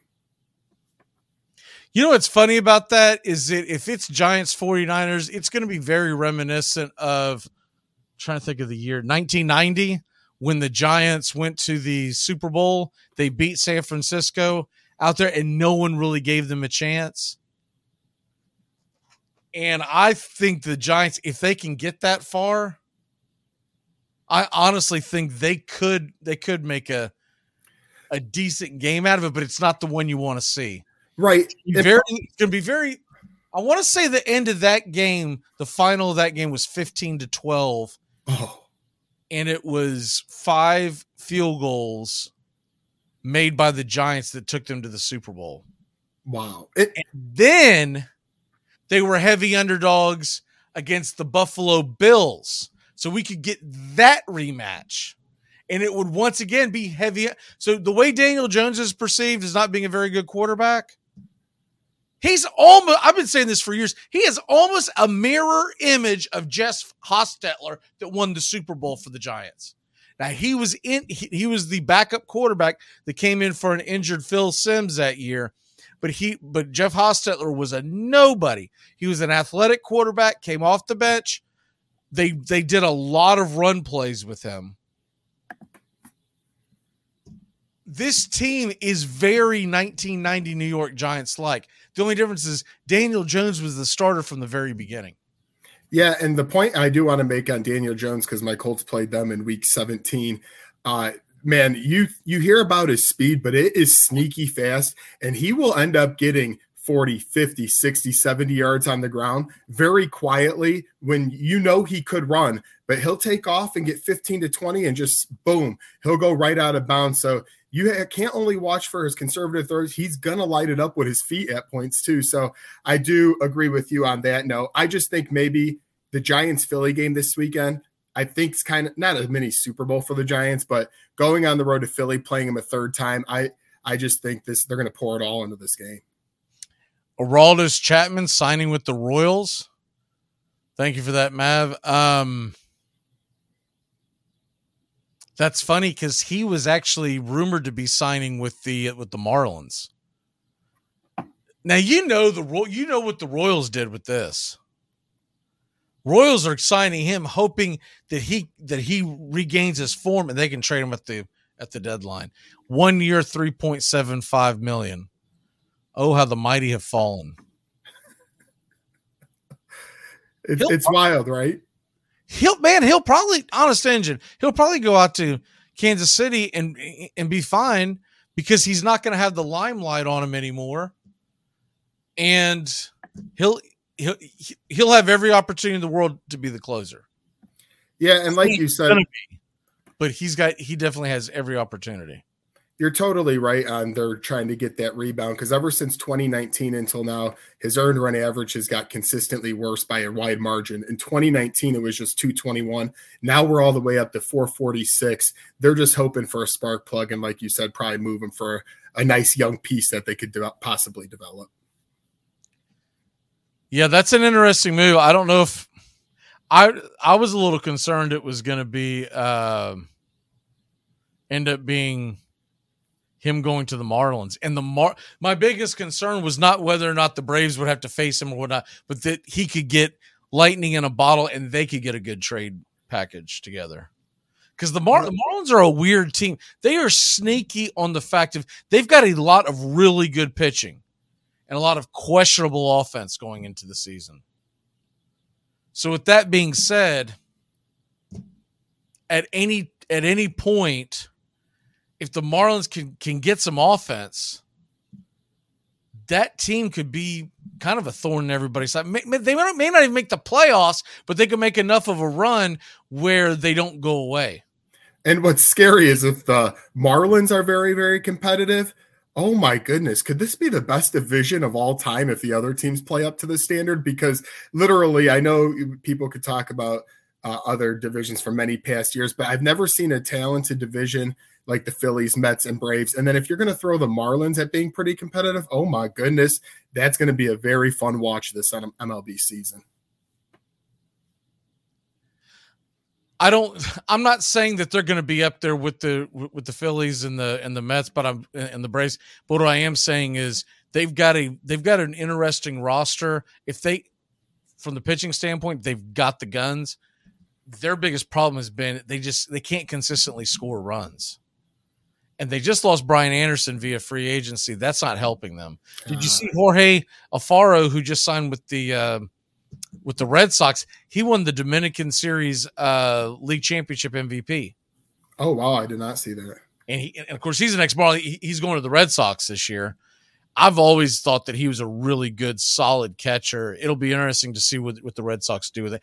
The Red Sox are making a lot of little sneaky moves that they could have a puncher's chance to actually be competitive. Timus and I talk a lot of AL baseball on uh, on uh, Mondays. We were talking about them earlier this week, but this is before the Duvall signing. Although, by the way, I called it. I said, I, "Who who could they sign?" I said, "Dude, you're talking about moving Kike Hernandez down to shortstop, and you're looking for an outfielder. Adam Duvall plays all outfield positions. Yep. I I hated losing him as a Braves fan, but I do believe that uh, he he made the right decision for himself. He's going to make more money there with incentives he can make up to, I believe it was uh, three million on top of his seven on seven on top of his seven base, according to Feinsand. Um, and Braves weren't going to pay anywhere near that. The last time they signed him before, before he got injured, they signed him to like what was it, a one year, four million dollar deal? I was gonna say three, four, five million, somewhere yeah, in that range. It was really, really low. So we got to take a quick break. When we come back, we're going to hit up some more of these. Uh, we're going to talk about the MLB rule changes and also the over unders for this coming weekend, which ones we like. And there's some stuff going on in the world of sports, some news that we just came across. Got to get that on the other side. We'll be back in a flash here on Braves Country HD, wherever you may stream, and Braves Country here on 99.1 FM, The Key. Let's go out there. Let's cut the regular season back to 10 games, and you can have some well placed off weeks. You can have an NIT in between to fill in the blanks and uh, let's have a 60-14 playoff. The champion will play 16 games. Uh, and see, and see this guy. I'm not off the mark here. You're off the mark. Everybody else does it this way. The Dixie Handle Company, five generations of the Strickland family have produced quality hardwood farm and garden tools, wooden shutters, and custom furniture. This small business has been owned and operated since 1992 and ships to customers across the world. If you're looking for the highest quality tool handles, Dixie Handle Company is your place. Every item is handpicked to your specifications. If it's made of wood, they do it.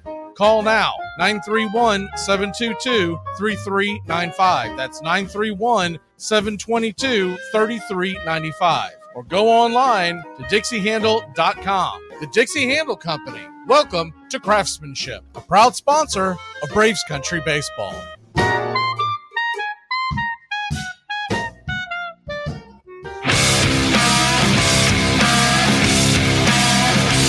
Recently on Braves Country, we had Eddie, the jockey, making his college basketball predictions. Come to our attention that Eddie needs financial help. The Boomer and Gio show has helped Eddie set up a GoFundMe page. Donate whatever you can. Every little bit helps at gofund.me forward slash 535 320CA. That's gofund.me forward slash 535 320CA. Please help out Eddie, an honorary armchair quarterback here on Braves Country. It's the best in sports and entertainment, and get locked in and locked down with Rhino Radio Penitentiary, 7 a.m. to 10 a.m. with your host, me, Ryan O'Neill, each and every morning, right here with the best in sports and entertainment, all the way from professional sports to college sports to River Dragons hockey and everything in between, including some of the very best local and national guests. It's the Rhino Radio Penitentiary, 7 a.m. to 10 a.m. Monday through Fridays, right here on 99.1 FM WQEE. The NFL playoffs are back. And that means the Armchair Quarterbacks kickoff show is back. Join Mac McGee and the Armchair Quarterbacks Wild Card Weekend and Divisional Round Weekend Saturday, 3 p.m. Eastern to kickoff at 4:30 Eastern. The Armchair Quarterbacks will be talking the spreads, prop bets, over/unders, stupid underdogs, and the locks. That's the Armchair Quarterbacks kickoff show streaming right here on Braves Country HD and our radio affiliates. Welcome back here on Braves Country HD as we are getting set for another big night in sports. Let's go ahead and get the Celtics Warriors out of the way because I I don't want to forget it. By the way, I didn't realize this game was on the the uh, the the Bulls uh, Pistons game. Bulls lead at seventy two to sixty. Um, what in the world are they doing with the time? Oh, they're they don't have and the scoreboards are getting all messed up there. They have like three going on and they're all different. So Bulls announcer Stacy King's like, I feel drunk doing this game. He can't get any statistics correct from inside the stadium. They literally are trying to Is use their game counting? That's what I want to know. so if you look at the screen, it says first with 948 left, but I felt like it was counting upward. It- it's I've been trying to follow. It's making no sense if you I use- swear, I swear, no, I, I'm gonna have to wait for a second because at the free throw stripe. But I swear, I felt like it was counting upward, like a soccer match. I was like, I know it's not in the first quarter, two minutes into the game, and they've already put up 134 points. Okay, so now it's going down. Before I'm telling you, it was going up. Um, it's, it's wild. the real i think this is the real deal is that it is 76 62 with 843 left in the third quarter i don't know what in the world they're putting on the screen over there it's not even like it's the first half like none of it makes sense It's more confusing than my locks. did they put uh, this is what i want to know did they put so this game's taking uh, taking place in uh, paris Yep. Did they put a local in charge and say, "Hey, you can run the scoreboard. Go for it." Free of charge, you get a front row That would seat. be like putting me and you in charge of calling a cricket game. Like, I don't know. He's hitting the ball. That's all. Would you run? Oh man. Why are you running that direction? What's the score? I don't know. Good? Is that an insurmountable lead? I don't know. It, hopefully, this game tonight in America between the Warriors and the Celtics goes a lot more smoothly, which it will. Not to mention the fact that these cricket games evidently at last for days. So can you imagine doing that? oh boy, Ugh. it's like golf, but twenty times worse. They definitely don't tailgate for these, do they? With oh. coffee. Ta- tailgating at a cricket game is like the first, you know, several hours of the cricket match. I, I guess it's a match. Oh my word! I was like, I am so confused by this, and it's counting it. It's not like there's something haywire going on with with their electronics, right? No, they're just making Just- mistakes. It's just there's eight minutes and six seconds left in the first, is what it says, and the Bulls have a have scored seventy eight points. Hey, that's the best game of the year, baby. Go, Well, baby, you better bang me over on that one. I know that much. Good night, Irene. Good night. Oh man, What I'll tell you what's crazy is it looks like the place is packed.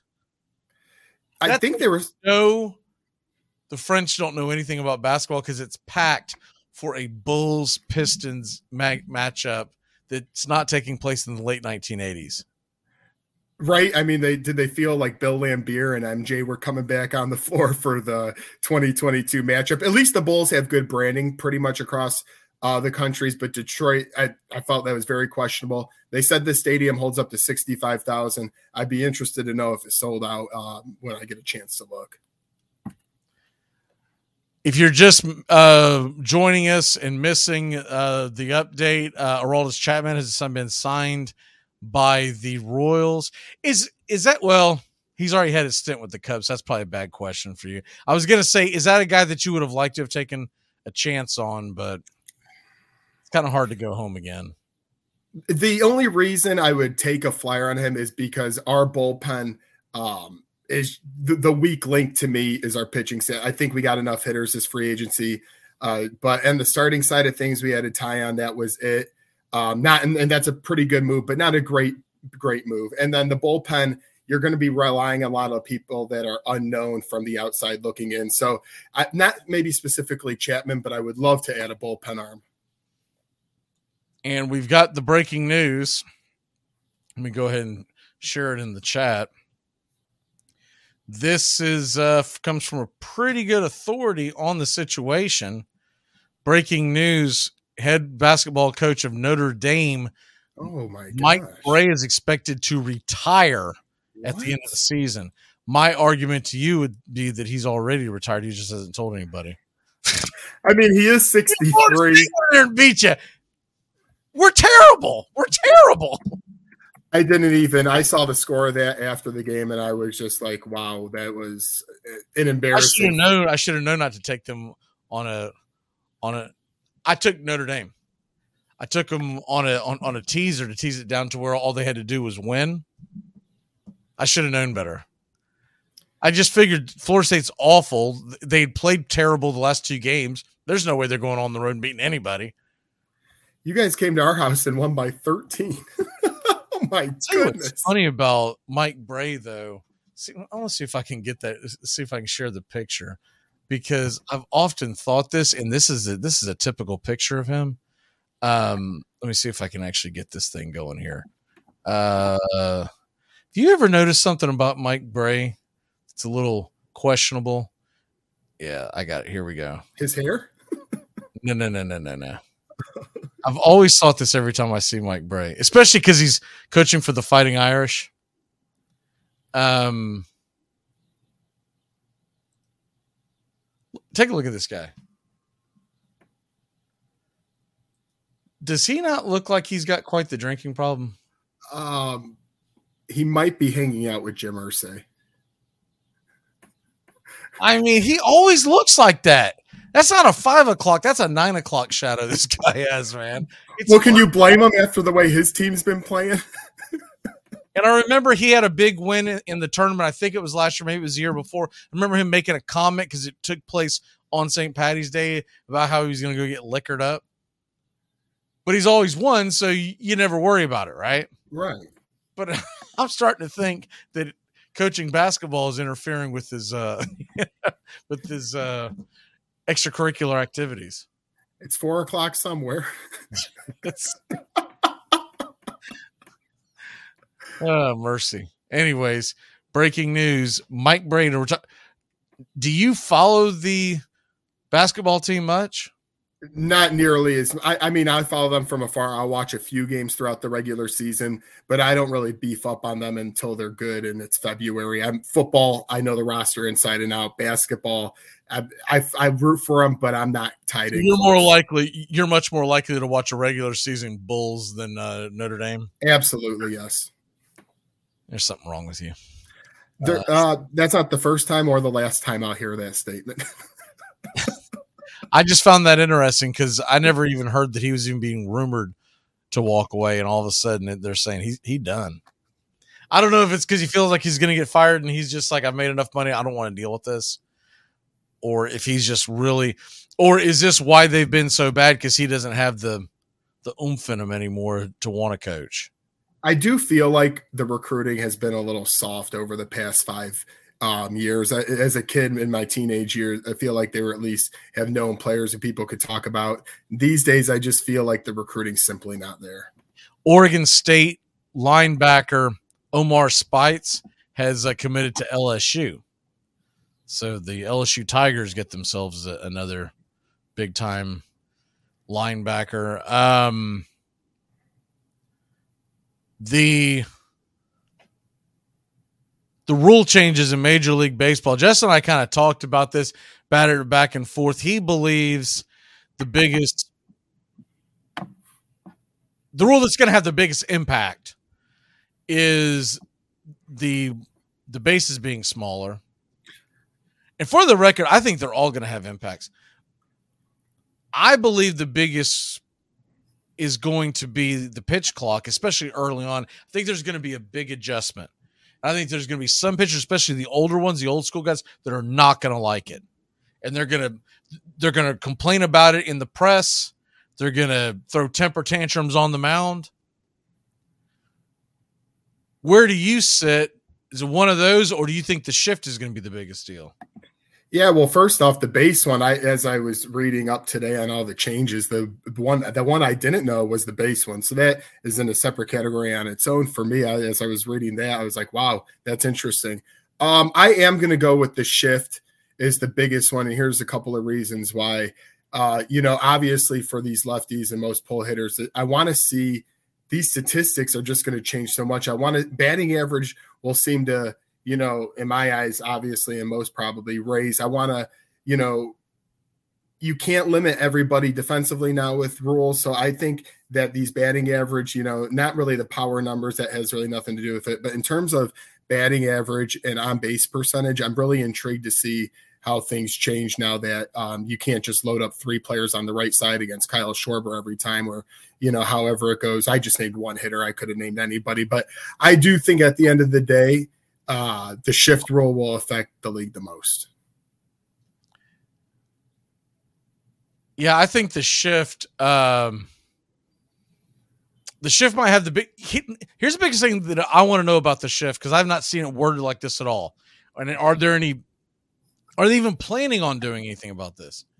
So you've got to have the two guys on the right side, two guys on the left side of the of second base, right? And their mm-hmm. feet have to be in the infield, meaning both feet have to be touching either the dirt or they could be in in on the infield, like you know, expecting a bunt, right? Ah. But the one thing that I have not seen addressed that I thought they would mention, but it has not been mentioned in the rules that I've seen, is what about that? What about the outfield? So, so let's say you've got a lefty coming up. Let's say it's uh, Matt Olson of the Braves, and everybody Right. needs a pull hitter. And they're going to take the shortstop, and they're going to put him as far over to second base they can get without him crossing the line, right? And they're going to take the, the second baseman and maybe do the same, and maybe put him almost into, um, almost like a traditional second base, but sliding a little further towards the base. So you've got up the middle essentially clogged. What is stopping you from taking your left fielder and putting him down where where I always called it Austin Riley lane because I swear he he he played 90% of the pitches right there in that shallow right field. As far as I know, there's nothing stopping you.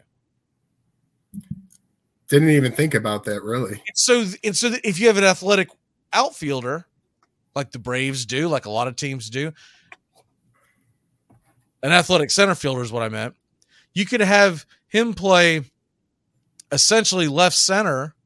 If you got an athletic right fielder, you could have him play basically right center and just take your take your chances. Or you could play traditional and say, hey, if he burns us, he burns us down the line. But he's You- gonna you know- him over his head. I mean, I don't know. I don't think they've addressed that. And I feel like that's gonna be a thing. And in addition to your point, because I br- think you bring up a very good one, they're gonna every team's gonna find a way to find a crack in the system, right? They're gonna be going through this all That's season. baseball's been made up of for century and a half now. Find a way to cheat. Pots and pans. One of the best rules that, ever, that, that, that was ever bent or broken, however you want to look at it, in Major League Baseball history. Guy by the name of uh, of a Mike King Kelly, and Mike King Kelly played in the late 1890s for for Boston. And King Kelly, I, I want to say his career actually started in the 1880s. So it was right in that time period, 1880s, 1890s. He is the reason why you, when you make a uh, a substitution in baseball, the guy's gone for the game. Because what he would do, all you had to do before they changed the rule was say, let's say my jersey's number one and you're number two, right? Mhm. And you're playing right field. And I'm down the line. I'm a pitcher in the bullpen, or maybe I'm just down the line for whatever reason, but I'm not playing. All I have to say when the ball hits high, and I know you can't catch it, but I'm over in that area because either our bench is there or I'm warming up the ball. All I would have had to say back then was one in for two, make the catch, throw it back, and then immediately they would turn back and say two in for one. Mike King Kelly did this all the time. I can't wait to see what this stirs up. So they came up with the rule once you're out, you're out, and you can't do it in the middle of a play. And for years, it was known as the King Kelly rule. Something else that he used to do, because back then they only had two. So now we've got six umpires during the the playoffs. We have four during the regular season. For years and years and years, there was three. Back then, there was two. There was the home plate umpire, and then you usually had someone in around the second base area and he would just make the point well on certain plays when the ball was hit and the and the umpire would look over towards the right field line and King Kelly standing on first if he knew that umpire wasn't looking he would cut and go from first to third without ever touching second Oh my! he was infamous for this. He's he's one of the reasons why they expanded to have as many umpires because because they would come out and go, "What are you nuts? You can't let him do that." Goes, "I didn't see it." And of course, they didn't replay back in the 1880s, 1890s. Mike King Kelly. Oh man, had to have eight eight umpires for him. He also famously once argued with with his owner and his manager because they said that that uh because they had a curfew and they said, "Hey, you were seen out at such and such bar uh late last night at 3 3 a.m. uh drinking lemonade. Do you have anything to say about that? And he said, Yes, that's a damnable lie. I've never drank lemonade at 3 a.m. in my life. I know it couldn't have been lemonade. uh, the characters that, that were Major League Baseball back then. Mike King Kelly, him, him, and uh, a couple others are my, my all-time favorite. We got to take a quick break. When we come back, we're going to try to get focused on sports today, and I'll quit try going down memory lane for y'all. I'll be back. We'll be back in a flash here on Braves Country HD and ninety nine point one FM. The Key, Newnan, Georgia. Back in just a flash. Braves Country with Mac McGee and the Armchair Quarterbacks. Weekdays, 3 p.m. to 5 p.m. Eastern, 99.1 FM The Key, your first choice for Southern sports talk. Dixie Handle Company, five generations of the Strickland family have produced quality hardwood farm and garden tools, wooden shutters, and custom furniture. This small business has been owned and operated since 1992 and ships to customers across the world. If you're looking for the highest quality tool handles, Dixie Handle Company is your place. Every item is handpicked to your specifications. If it's made of wood, they do it.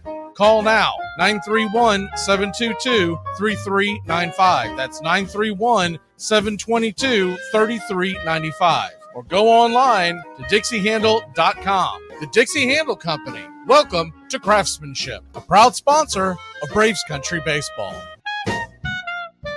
It all starts with just one thing. When recycling, rinse out jars and cans, and avoid recycling wax paper or paper soiled with food. This will reduce recycling contamination. Find tips and more at onethingus.com.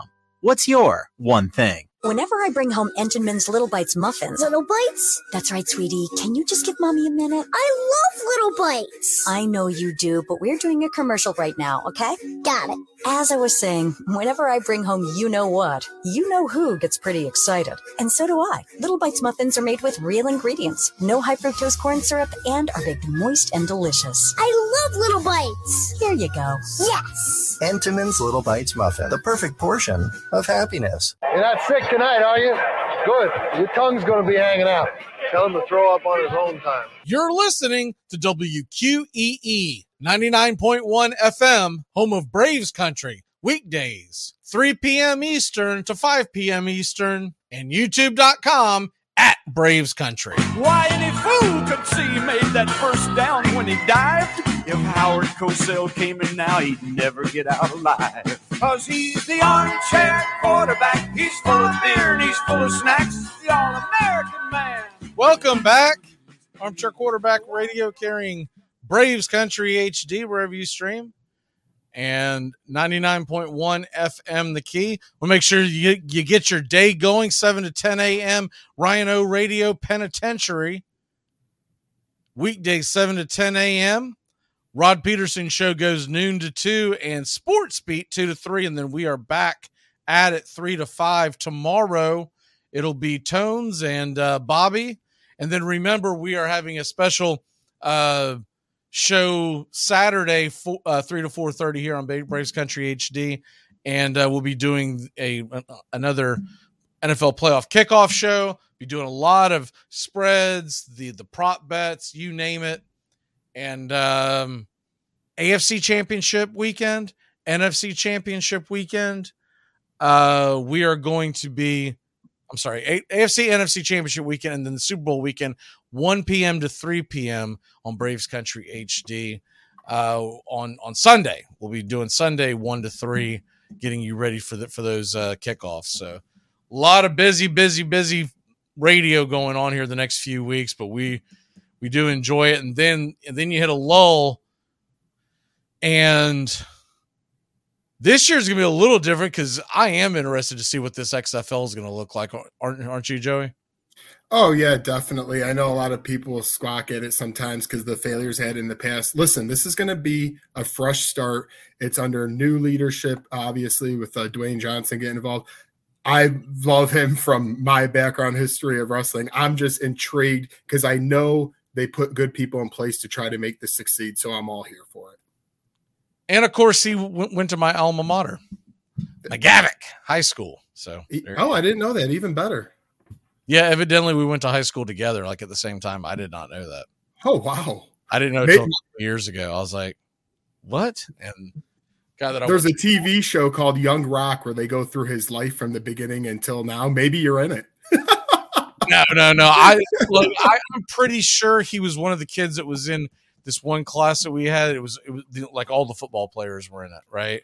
And it was a commercial foods class, but I don't really recall. You know, I I really don't recall. I mean, I was just like, and then I saw a video of him a few years ago when he was at Miami at one of the famous plays in Miami, Florida State history, where he's on the sidelines, ticked off in, in his uh, helmet off, uh, with because he's because uh, FSU just took a pick six that just put the game out of reach. I was like, that's him. I didn't realize that was him. That's awesome. So, I mean, it, it kind of tells you about his football career. Like he, you, you didn't really, he wasn't that good. A lot of these wrestlers were not that worked good. out for him. Okay. Oh yeah, I mean other people like Brock Lesnar, many have tried it. None end up being that successful, but I know we're not here for that. So what do we got? I know, Brian. What do you? You know what, Brian? Don't don't be jealous because I said. I'm at you saying that you that you're jelly. Are you jelly? I mean, I'm just said don't. Nobody circles the wagons like the Buffalo Bills. I mean, I guess I'm jealous of Buffalo then, Brian. This is a good question. Mahomes, Allen, or Burrow. You could pick one to start your your uh franchise with. I mean, I'll I'll let you answer first. Oh boy, oh boy. Um, even The salary shouldn't come into mind. no, even though he's You the salary. I'm throwing Mahomes out the window immediately. I'm like, right, even though he's the oldest, I th- I'm between Mahomes and Burrow just because I think Allen's going to get hit so much it's going to eventually come around to bite him. I think Mahomes I'm going to go with, and here's why. Even though he might be slightly the oldest, I think he's done a really good job of learning his career of when he can run, when he cannot run, and that his arm is beyond electric. Joe Burrow also don't forget had that ACL injury a couple years ago. So I think at the end of the day, I'm choosing Mahomes because the success has been there. He's won a ring. And to me, for the next five to six years, he's smart enough he won't get hurt like a Lamar Jackson or others. there's something about Burrow that I like. Same here. Maybe it's because, like, if I could have Burrow on the Titans, I would definitely be smoking me a cigar after every every playoff victory. You know what I mean? So there's something about him that I like. Um, he's just the guy, man. If the, you can get an offensive lineman around him, like I really feel like that the sky is the limit. And the one the one thing that concerns me with Mahomes is he does some goofy stuff sometimes and he gets away with it sometimes and sometimes it's it's miraculous and you love it. But there's other times where you're like he almost lost him the game there. It'll be like a random shovel pass. It'll be an underhanded pass. It'll be the way i, I mentioned this before the way him and allen swing the ball around when when they're scrambling that's to cost you a game. Now look Mahomes already won a championship, so you can't argue a lot about it. But they do have a penchant for turning over the ball. The scramble ability makes you want to go Mahomes or Allen, but there's just something really likable about Burrow. I just, I'm going to say Well, Burrow. And Brian says Burrow is 3 and 0 against him. Brian, that's fine, but that's also the past. And we'll see what happens this playoff. I like the Bengals, but I don't love them this postseason. Well, plus I will I to defend Mahomes on that. Um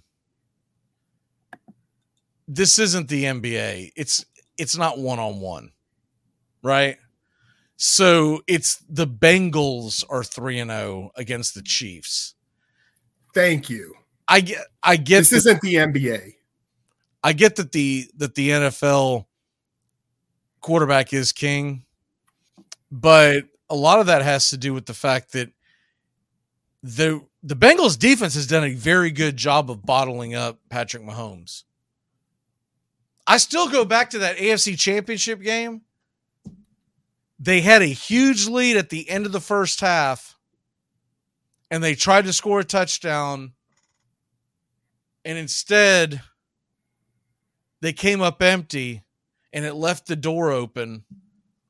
I don't know why we see this, but we see this in all walks of football now. I still think to this day, because it never works out to this day, especially in the playoffs. Get the points early, figure it out at the end. I fully 100% agree. 14 to nothing.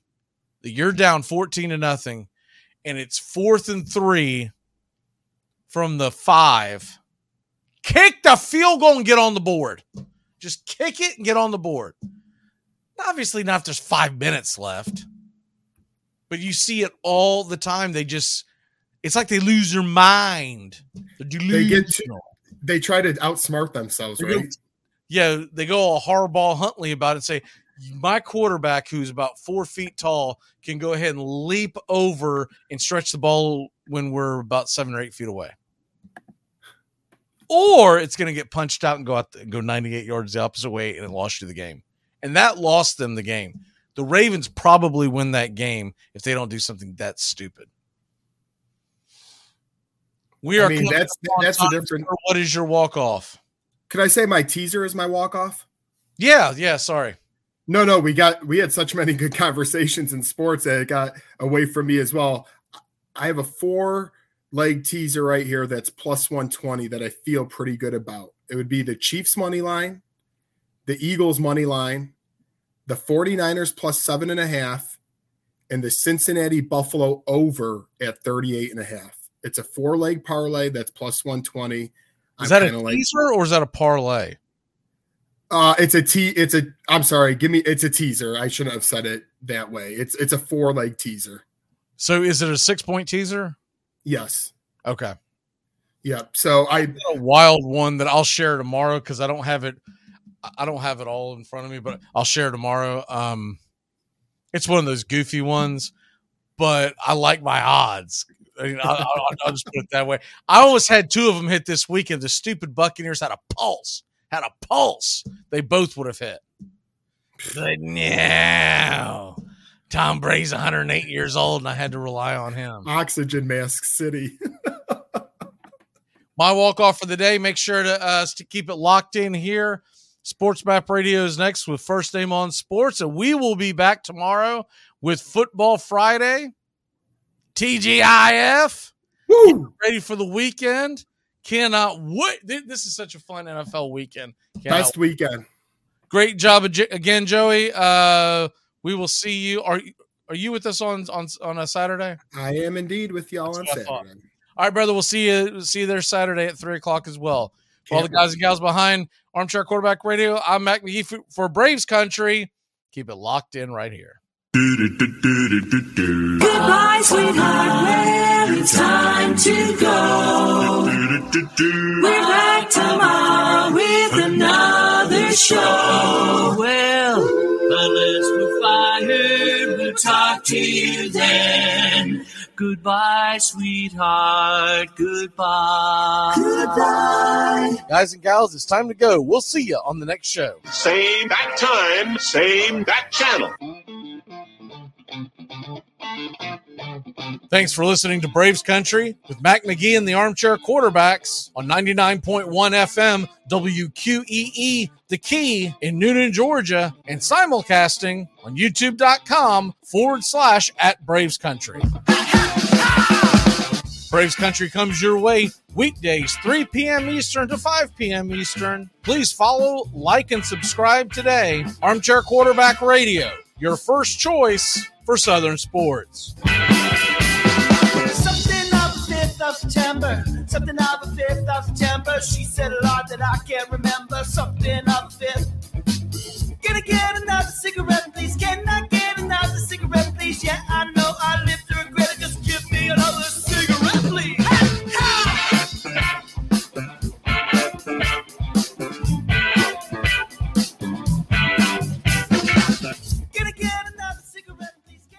You're listening to WQEE 99.1 FM, The Key in Newnan, Georgia.